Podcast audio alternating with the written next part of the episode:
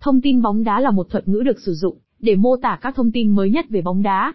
Các thông tin này có thể bao gồm các kết quả trận đấu, các tin tức về các cầu thủ, các câu lạc bộ, các giải đấu, và các vấn đề liên quan đến bóng đá.